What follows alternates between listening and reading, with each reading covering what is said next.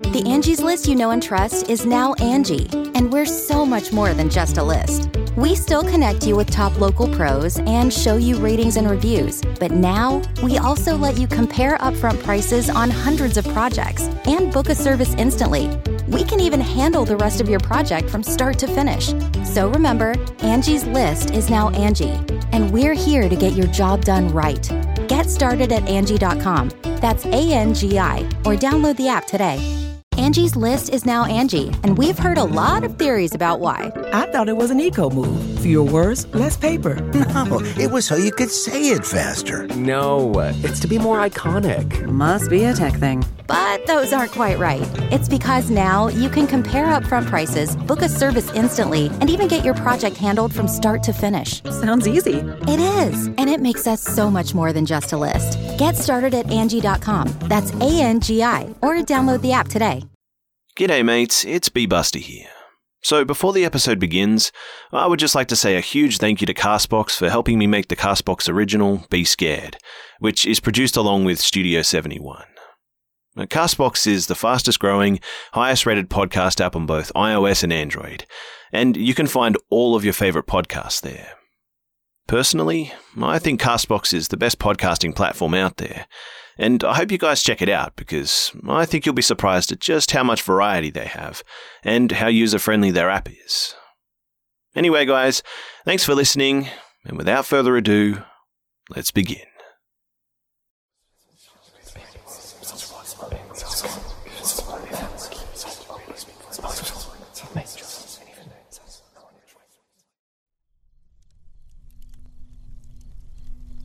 I'm a search and rescue officer for the US Forest Service, and I have some stories to tell.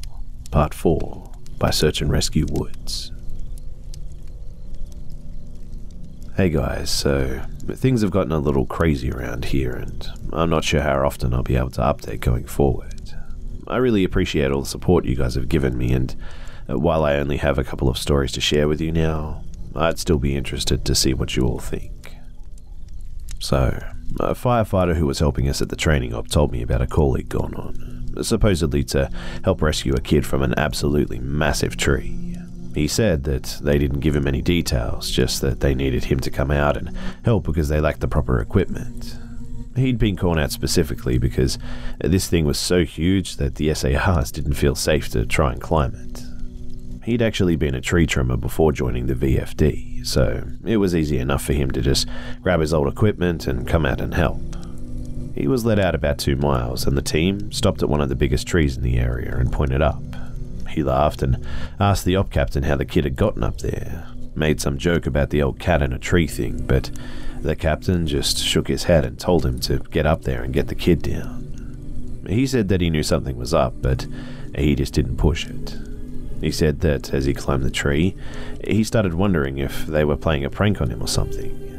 There was no way that this kid should have been able to climb this thing. It was massive at the base, but about halfway up, it started tapering, and I almost had to turn back a few times because I really didn't think that it was going to hold me. But he said keep going, and when he was about at the top, he saw a flash of blue in the branches.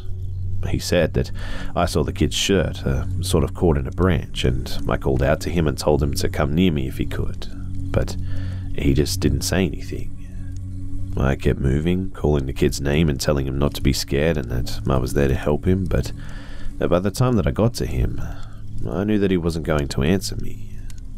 And I found him, or what was left of him, cradled in the fork of a branch, and the fact that he was up there was just sheer luck. If he'd have fallen any other way, he would have come crashing down. It wouldn't have mattered though, because this kid was dead long before he even ended up in that tree. I don't know who put him up there, or how, or why, but it was just really fucking sick. The kid's intestines had popped out of his mouth and were hanging in the branches. It was like some sick fucking Christmas tree, the way that they were draped all over everything. I got a better look and saw that they'd even popped out from, yeah, the back end. His guts were hanging out the bottom of his pants and his eyes were gone and I assume shoved out from wherever force caused him to fucking pop like a stress ball. You ever seen a body that's been floating in the water for a long time? How their tongues kind of swell up and stick out? His was just like that. I remember because, well, there were flies crawling all over. I think I must have gone into shock because, man, I pushed that kid down with a stick I broke off a branch. Just kind of poked him until he fell. I don't know why I did that, but I almost lost my job because of it too.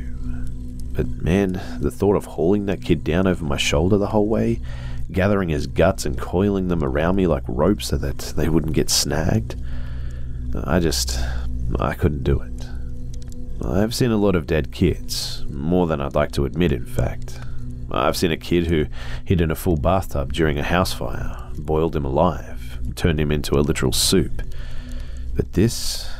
I don't know what did this, but the thought of touching that kid's body made me feel like I was gonna lose my mind or something. I heard him hit the ground, and I figured everyone would freak out, but they knew that he was dead when they sent me up there. They didn't say anything, but uh, they didn't shout or freak out or anything either. I got to the bottom and I started to get up into the captain's face, asking him who he thought he was sending me up there when they knew damn well that the kid was dead. But he just told me that it was none of my concern and thanked me for getting the evidence down. I remember that he said that too. I remember it specifically because it was just so weird to hear it phrased that way. The evidence, like he wasn't even a person anymore. Like he'd never been a little kid who got lost and had something fucking unspeakable happen to him. The captain had a crew lead me back out of the woods, but he and the others stayed behind, and I thought that that was weird. Why wouldn't they help me get the kid out, right? I tried asking, but the guys leading me out just told me that they couldn't discuss an open case. I asked him what he thought had happened to the kid, and he got really pensive and thought about it for a bit. And he said, I would have said a crash injury based on his guts coming out like that, but uh, with those injuries, you see massive contusions under the skin and obvious trauma. And this wasn't like that. It was almost like the kid got caught in a big vacuum and had his guts sucked out or something. But even then, there was just no trauma. None at all. And it bothers me. It bothers the hell out of me. One of the vets at the training op actually listens to these types of stories, and he actually recognized my stories too. He knows me pretty well, and we've swapped stories before, and he asked if he could share something that he's noticed about the stairs and some thoughts that he had. He said, I'm really glad that you decided to share these. I think it's important that people be aware of what's out there, especially since the Forest Service is doing such a good job at covering it all up. I asked him what he meant, and he said, What do you mean? What do I mean? The lack of any kind of media attention, no coverage of missing kids or bodies found miles from where they got lost in the first place. David Paulides hit this right on the head. The FS is doing everything they can to keep people coming here, even if it isn't safe.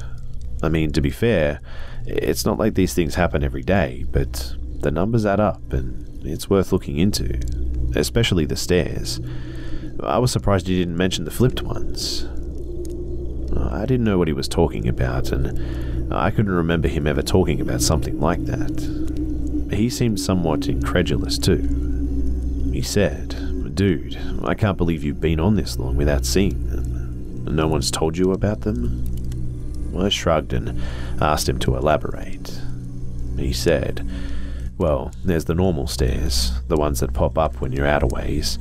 I know you know about them, but sometimes I've run across ones that are flipped upside down. I guess it would be like if you had a doll's house and the stairs were a, a separate piece. Now, take that and flip it upside down so the top step is stuck in the dirt and put it out in the woods. They're like that. I don't see them as often, but they're odd, to say the least. Makes me think of footage taken after a tornado or something when houses are all blown apart and random things are still standing, like chimneys and garden walls.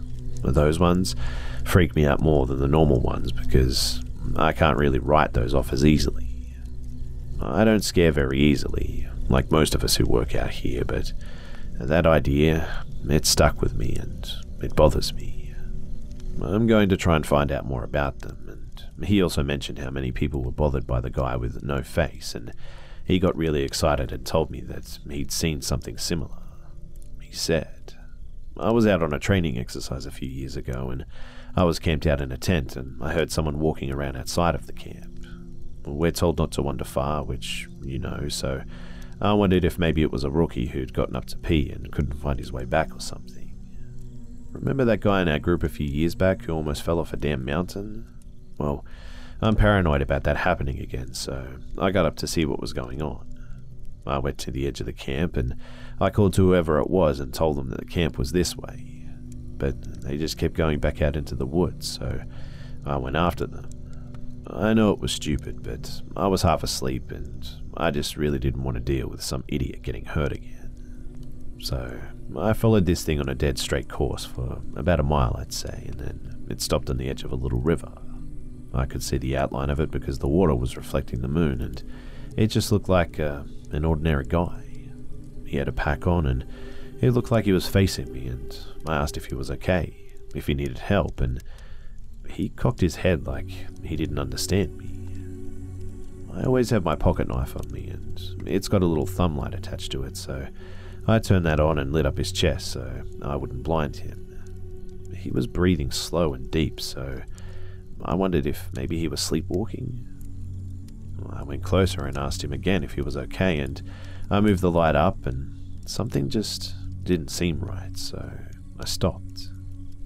He kept breathing in these really slow, deep breaths, and I sort of figured out gradually that that was probably what was bothering me. It was like he was pretending to breathe, but not actually doing it. His breaths were just too even and deep, and all his movements were exaggerated, like his shoulders going up and his chest moving. I told him to identify himself, and he made this muffled noise, and I moved the light up, and I shit you not, this guy, he had no face, just smooth skin, and I freaked out and I sort of fumbled my light, but I saw him move toward me, but he didn't actually move. I don't know how to explain it, but one second he was at the edge of the river, and the next he was five feet from me. I never looked or blinked away, too. It was like he moved so fast that my brain couldn't keep up. I tripped and fell on my ass, and I could see this line open up on his throat. It stretched up to his ears, and his head tilted back, and he smiled at me with his throat. There wasn't any blood, just this gaping dark hole, and I swear that he smiled at me with this gash in his throat. Well, I got up and I ran as fast as I could back to camp, and I couldn't hear him following me, but I felt like he was always right behind me, even though when I looked back, I, I couldn't see him. I calmed down when I got back to camp, and the fire was still going, and I guess that pack mentality of being with other people made me stop to breathe a little. I waited by the fire to see if he'd followed me, but I just didn't hear anything else for a few hours, so I went back to bed. I know it sounds weird, but the whole thing was just so surreal that it was almost like I immediately wrote it off as my imagination. So, we were telling ghost stories one night before bed just to scare each other and poke fun at whoever got creeped out, and most of the time it's the rookies, but one woman told a story that actually managed to get under my skin a little bit, and I knew the same was true for others too. She said it was true, but then again, every ghost story told around a campfire is true, right? Somehow, though, I don't think that she was making it up. It had that, uh, that ring of truth that only really traumatizing events have. So, she said that when she was a kid, she and her friend used to go out into the woods behind her house a lot. She lived in northern Maine, where there's lots of dense, unpopulated national forest. She said that the woods up there aren't like they are here, and they're so thick in places that the tree blocks out the sun almost completely. She and her friend grew up there, so they weren't scared of being out there alone, but they did always maintain a sense of caution in certain areas. She said that it was never really talked about, but they always knew not to go more than a mile or two beyond their homes. The adults never said why, but it was just uh, an unspoken rule that no one ventured out that far. She and her friend made up stories about bears as big as houses that lived out there, and they used to scare each other by hiding and making growling noises while the other searched for them. She said that one summer, there was a series of awful storms that blew down a lot of trees and set one part of the forest a few miles behind her house on fire. Fire crews got it under control, but she said some of them came back not quite the same. It was like they'd been to war or something. You could tell who'd really gotten scared because uh, they had the same look on their faces. I think it's called shell shock. My friend and I said that they were walking like dead people. They didn't smile or say anything if you went up to them, and most of them just left town as soon as everything was over. I asked my parents about it, but uh, they said that they didn't know what I was talking about. Once everyone was told that the woods were safe again, my friend and I decided to try and hike out to where the fire had been. We didn't tell our parents where we were going, and it was pretty exciting to think that we were disobeying them like that. We hiked out about two miles or so, and we started seeing burnt trees and stuff. I remember my friend got really upset because we found the skeleton of a deer curled up under a tree, too, and I practically had to drag her away. She wanted to bury it, but I didn't want her touching it because its antlers were weird. I can't remember why, but I just remember thinking that there was something wrong with them, and I didn't want either of us going near it. The farther we went in, the more burnt everything got, too. Eventually, there were no standing trees, and it was like being on a, another planet. Almost nothing green, just brown and black everywhere. We were standing there looking at it all, and we both heard someone shouting in the distance. I panicked because I thought it was my dad and that he was going to tell me that I was grounded. My friend broke off and we went to hide behind a big rock because she said that she didn't want to be caught out there. Her parents had forbidden her to come out in the woods at all, and she lied and told them that we were going to see a movie or something. I followed her and I kept listening, and I could hear this voice getting closer, and I realized that they were calling for help. I thought maybe it was some hiker who had gotten lost and needed directions back to town. I mean, that used to happen all the time, so I was used to helping people out anyway. I heard him following my voice, so I kept calling out until I saw him running in the distance. He got closer, and I could see that his face was all red. I told my friend to give me a pack because she had a first aid kit. She made this noise like she was grossed out, and she asked if I saw his face. I told her to shut up, and I jogged up to meet him, and I stopped about halfway, and when he stopped in front of me, I could see that his nose and lips and part of his forehead, they were all just gone. It was like they'd been sliced off or something, and he was bleeding really bad, and I saw that the knees of his pants were red too. I took a step back, but I was too scared to move much, and he grabbed my shoulders, and it felt like I got a shock, and he jerked back. He started babbling, and I couldn't tell what he was saying, except that he kept asking how long he'd been gone. He asked me where his unit was, but I just shook my head. He looked me over, and he saw my Walkman, and he screamed. He just kept babbling and touching his face, and I realized that he wasn't wearing the right clothing. He had some kind of weird grey cloth jacket and almost formal pants, and the jacket had these weird buttons and red borders on it. I kept shaking my head, and I told him that I couldn't really understand what he was saying. I went to open the first aid kit, but he just screamed again and said that the only thing I could really understand was, Don't touch me. You'll make me go back there. And after that, he just ran off, and I could hear him screaming the whole time. When I couldn't hear him anymore, I turned around and, and my friend was crying. I just turned around and started walking back toward town, too.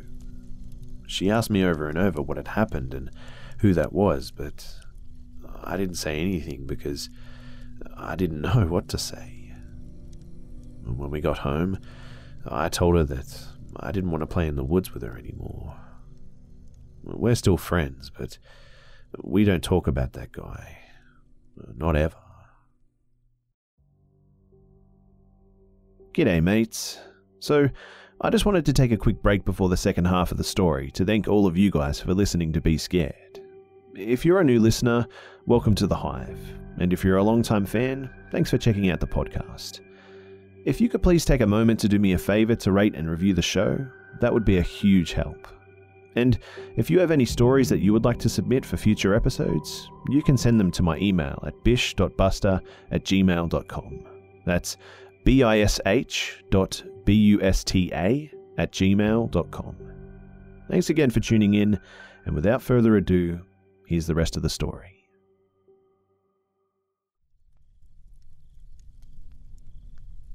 When I started out as a rookie, no one had told me about the job in terms of weird things that could happen, and I'm assuming that this was largely to prevent me from freaking out and abandoning the park. But a few months into my service, when I was still a rookie, a friend and I were drunk at a party, and he opened up a bit. He said, Yeah, it can get a little crazy out there, I guess. I think the worst are the ones where people die when uh, they just shouldn't, you know? Or when we find them dead like 10 minutes after someone says they last saw them. They were fine when I passed them on the switchback, I swear. That sort of shit. Like, take this one guy who I found out in spring out on a, a really popular trail. Someone comes into the VC freaking out about some guy who's lying in the middle of the path in this giant pool of blood. So we run out there and we find this guy dead as a doornail, which he absolutely should be, because the back of his head is like a mashed potato. The skull is decimated, brains are leaking out like custard filling, and the guy's old, so you figure, yeah, he probably fell and hit his head or something. Old people fall all the time, right? It's no big deal except that this area where he fell, it doesn't have any big rocks. There's not even any stumps or big branches, and on top of that, there's no blood trail, so clearly he died where he dropped. Now, that's when you turn to murder, right? But there were people just out of line of sight with the guy. If someone came up behind him and murdered him, there's just no way that someone wouldn't have heard. And again, even if someone had, there'd be a blood trail spattered all over the place. But everyone on the scene said that it looked exactly like he'd fallen and smashed his head on a rock. So, what the fuck did he hit his head on? And then there was this lady I found in a different park about five years ago, back when I was upstate. We found her in the middle of a stand of big junipers, curled around the trunk like she was hugging it or something. We pick her up to move her, and a fucking waterfall comes out of her mouth, splashes all over my shoes. Her clothes are dry and her hair is dry, but the amount of water in her lungs and stomach was phenomenal. It was totally unreal. The coroner's report says that the cause of death was drowning. Her lungs were completely full of water. This, even though we're in the middle of the high desert and there isn't a body of water for miles. No puddles, Nothing. No signs of anyone else being out there. I mean, yeah, it's possible that they were murdered, but why go out of the way to do it like that? Why not just stab him and be done with it, right? I don't know. It just sits weird with me, you know? Now, of course, that freaked me out a little, but we were wasted, and I guess I sort of wrote it off as a fluke. I also assumed that there was exaggeration there, since, you know, we were wasted. Now, I don't like talking about this next case very much. It was a an awful one that I've done my best to forget about, but of course, that's easier said than done. This happened about six months after the conversation with my friend at the bar, and up until that point, I hadn't had a, a lot of really weird shit go down. I mean, there were a few things here and there, and of course there were the stairs, but it's amazingly easy to get used to stuff like that when it's treated as if it's normal. This case, though, was a little different. So, a guy with Down syndrome in his 20s went missing after his family lost sight of him on a major path. That was odd in and of itself because this guy never left his mum's side. She was absolutely convinced that he'd been kidnapped, and unfortunately, a ranger who isn't with the park anymore insinuated that no one was going to kidnap someone, well, with that kind of disability. Not very tactful, to say the least. We wasted a lot of time trying to calm her down enough to get information about him, and then we put out an official missing persons call. Because of the urgency of the situation, him being mostly unable to function alone, we had local police come in and help us. We didn't find him in the first night, which was heartbreaking. None of us wanted to think of him being alone out there, and we assumed that he just kept wandering and was staying ahead of us. We brought out healers the next day, and they spotted him in a little canyon. I helped bring him back up, but man, he was in bad shape and I think we all knew that he wasn't going to make it. He'd fallen and actually broken his spine and couldn't feel his lower half. He'd also broken both his legs, one at the femur, and he'd lost a lot of blood. He was confused and scared while he was alone, so he'd probably exacerbated the injuries by dragging himself a little ways too. I know it sounds awful, but while I was riding in the copter with him, I asked him why he'd wandered off, because I just wanted something to tell his mother to let her know that it wasn't her fault, because he was fading fast, and I didn't think she'd get the chance to ask him herself. He was crying, and he said something about the, the little sad boy had wanted him to come play, and he said the little boy wanted to trade so he could go home. Then he closed his eyes, and when he woke up again, he was in the canyon. I'm not sure that's exactly what he said, but it was what I thought the gist of it was anyway. He kept crying and asking where his mummy was, and I held his hand and tried my best to keep him calm. He said it was cold out there, and, then he just kept saying that it was cold out there and my legs were frozen. It was cold out there and it's cold in me. He was getting even weaker, so he eventually stopped talking and he closed his eyes for a while. Then, when we were about five minutes away from the hospital, he looked right at me with these big tears running down his face and said, Mama won't see me no more. Love Mama. Wish she was here. And he closed his eyes and he just never woke up. It was horrible, and I don't like talking about it because that case was one of the first ones that really rattled me badly. In fact, because of how badly it affected me, I reached out to a senior ranger who ended up helping me through it. As time went on and we got to know each other better, he ended up sharing one of his own stories with me too. It was disturbing, but it helped me to know that I wasn't the only one affected by the things going on out here. So, he said, I think this must have happened before you got here because I think if it had happened while you were here, you would have remembered it. I know it didn't end up in the news for some reason, but I think most people who've been here long enough know about it. The park sold off a portion of land to a logging company, and it was a really uh, controversial thing, but it wasn't that large or old of a plot, and it was right after the recession, so we needed the cash bad. Anyway, they were filling this plot of land, and we get a call that we need to get our supervisors out right away. I don't know why, but they ended up sending me and a few other guys along with the heads. I guess it was a power in numbers type of thing to see what was up. So, Uh, we got there, and all these guys are crowded around a tree that we've just cut down.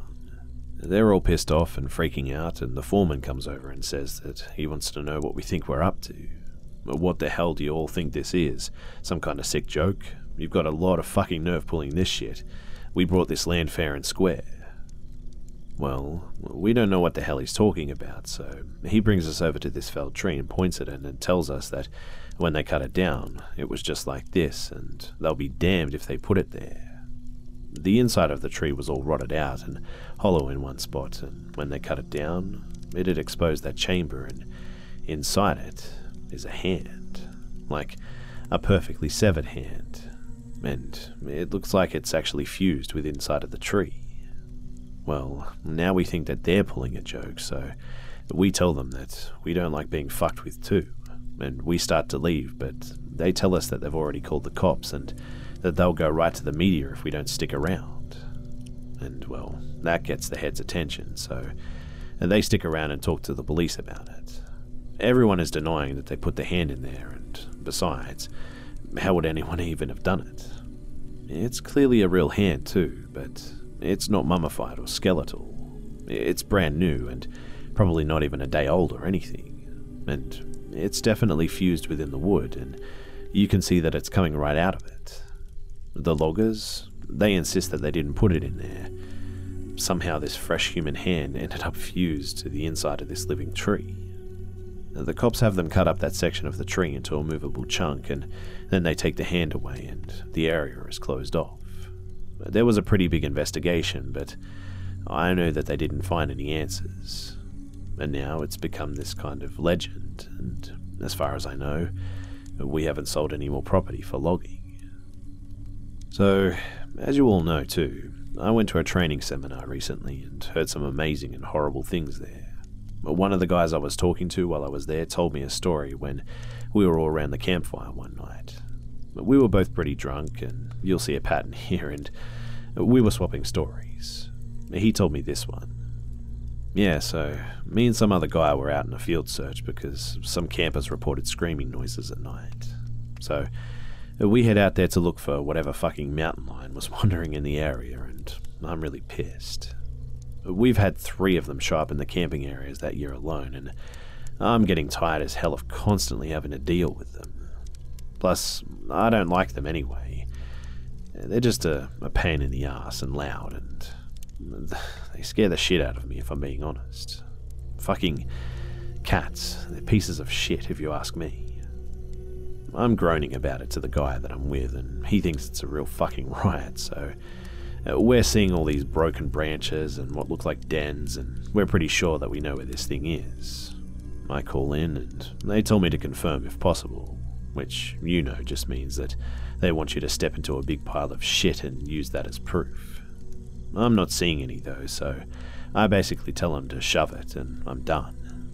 We know that the damn thing is out here somewhere, even if I'm not stepping in its shit or inside its mouth or whatever.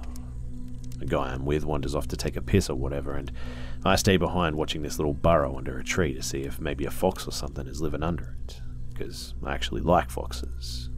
But anyway, so I'm watching this tree and I start hearing branches crackling, and it's coming from the direction my partner went opposite of. Now, I've got a pistol, but you and I both know that it's not going to do shit against a cat. I cock it and holler for my partner to get his dumb ass back, but he's too far and he can't hear me. I stand up and get my sights on where this thing is approaching, and I shit you not, man, I just about piss myself. There's this guy coming towards me, and he's backflipping through the fucking woods. Like, instead of walking, he's doing these crazy fucking backflips. And I swear to God that he cleared every fucking log and bush in its path.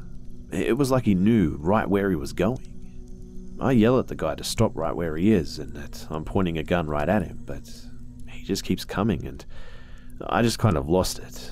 I shot at the ground in front of him and it was a dumb fucking thing to do, but man, I didn't want this guy anywhere near me.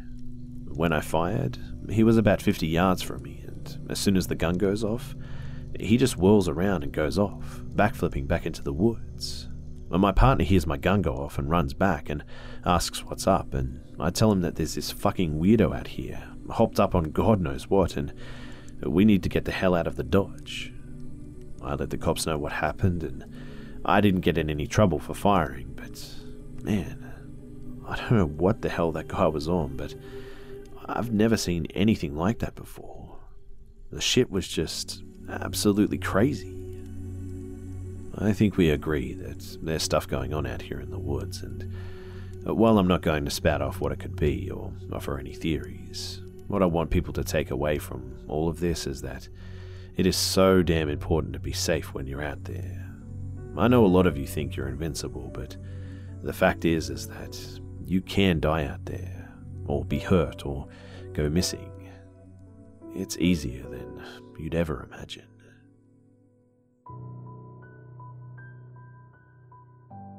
G'day, mates, it's B Buster here. Thanks for tuning in to this week's episode of the Be Scared podcast. And please don't forget to subscribe so you don't miss next week's episode too. Also, it would be much appreciated if you could share this new podcast with your friends and family and on social media too. Thanks again for listening, guys, and I'll see you, mates, in the next one. Angie's list is now Angi, and we've heard a lot of theories about why. I thought it was an eco move. Fewer words, less paper. No, it was so you could say it faster. No, it's to be more iconic. Must be a tech thing. But those aren't quite right. It's because now you can compare upfront prices, book a service instantly, and even get your project handled from start to finish. Sounds easy. It is, and it makes us so much more than just a list. Get started at Angi.com. That's A N G I, or download the app today. Angi has made it easier than ever to connect with skilled professionals to get all your jobs projects done well. If you own a home, you know how much work it can take, whether it's everyday maintenance and repairs or making dream projects a reality. It can be hard just to know where to start, but now all you need to do is Angi that and find a skilled local pro who will deliver the quality and expertise you need. Angi has over 20 years of home service experience and they've combined it with new tools to simplify the whole process. Bring them your project online or with the Angi app, answer a few questions, and Angi can handle the rest from start to finish or help you compare quotes from multiple pros and connect instantly, which means you can take care of just about any home project in just a few taps. Because when it comes to getting the most out of your home, you can do this when you Angi that. Download the free Angi mobile app today or visit Angi.com. That's A-N-G-I dot com. The Angie's list you know and trust is now Angi, and we're so much more than just a list. We still connect you with top local pros and show you ratings and reviews, but now we also let you compare upfront prices on hundreds of projects and book a service instantly. We can even handle the rest of your project from start to finish. So remember, Angie's list is now Angi, and we're here to get your job done right. Get started at Angi.com. That's A N G I, or download the app today.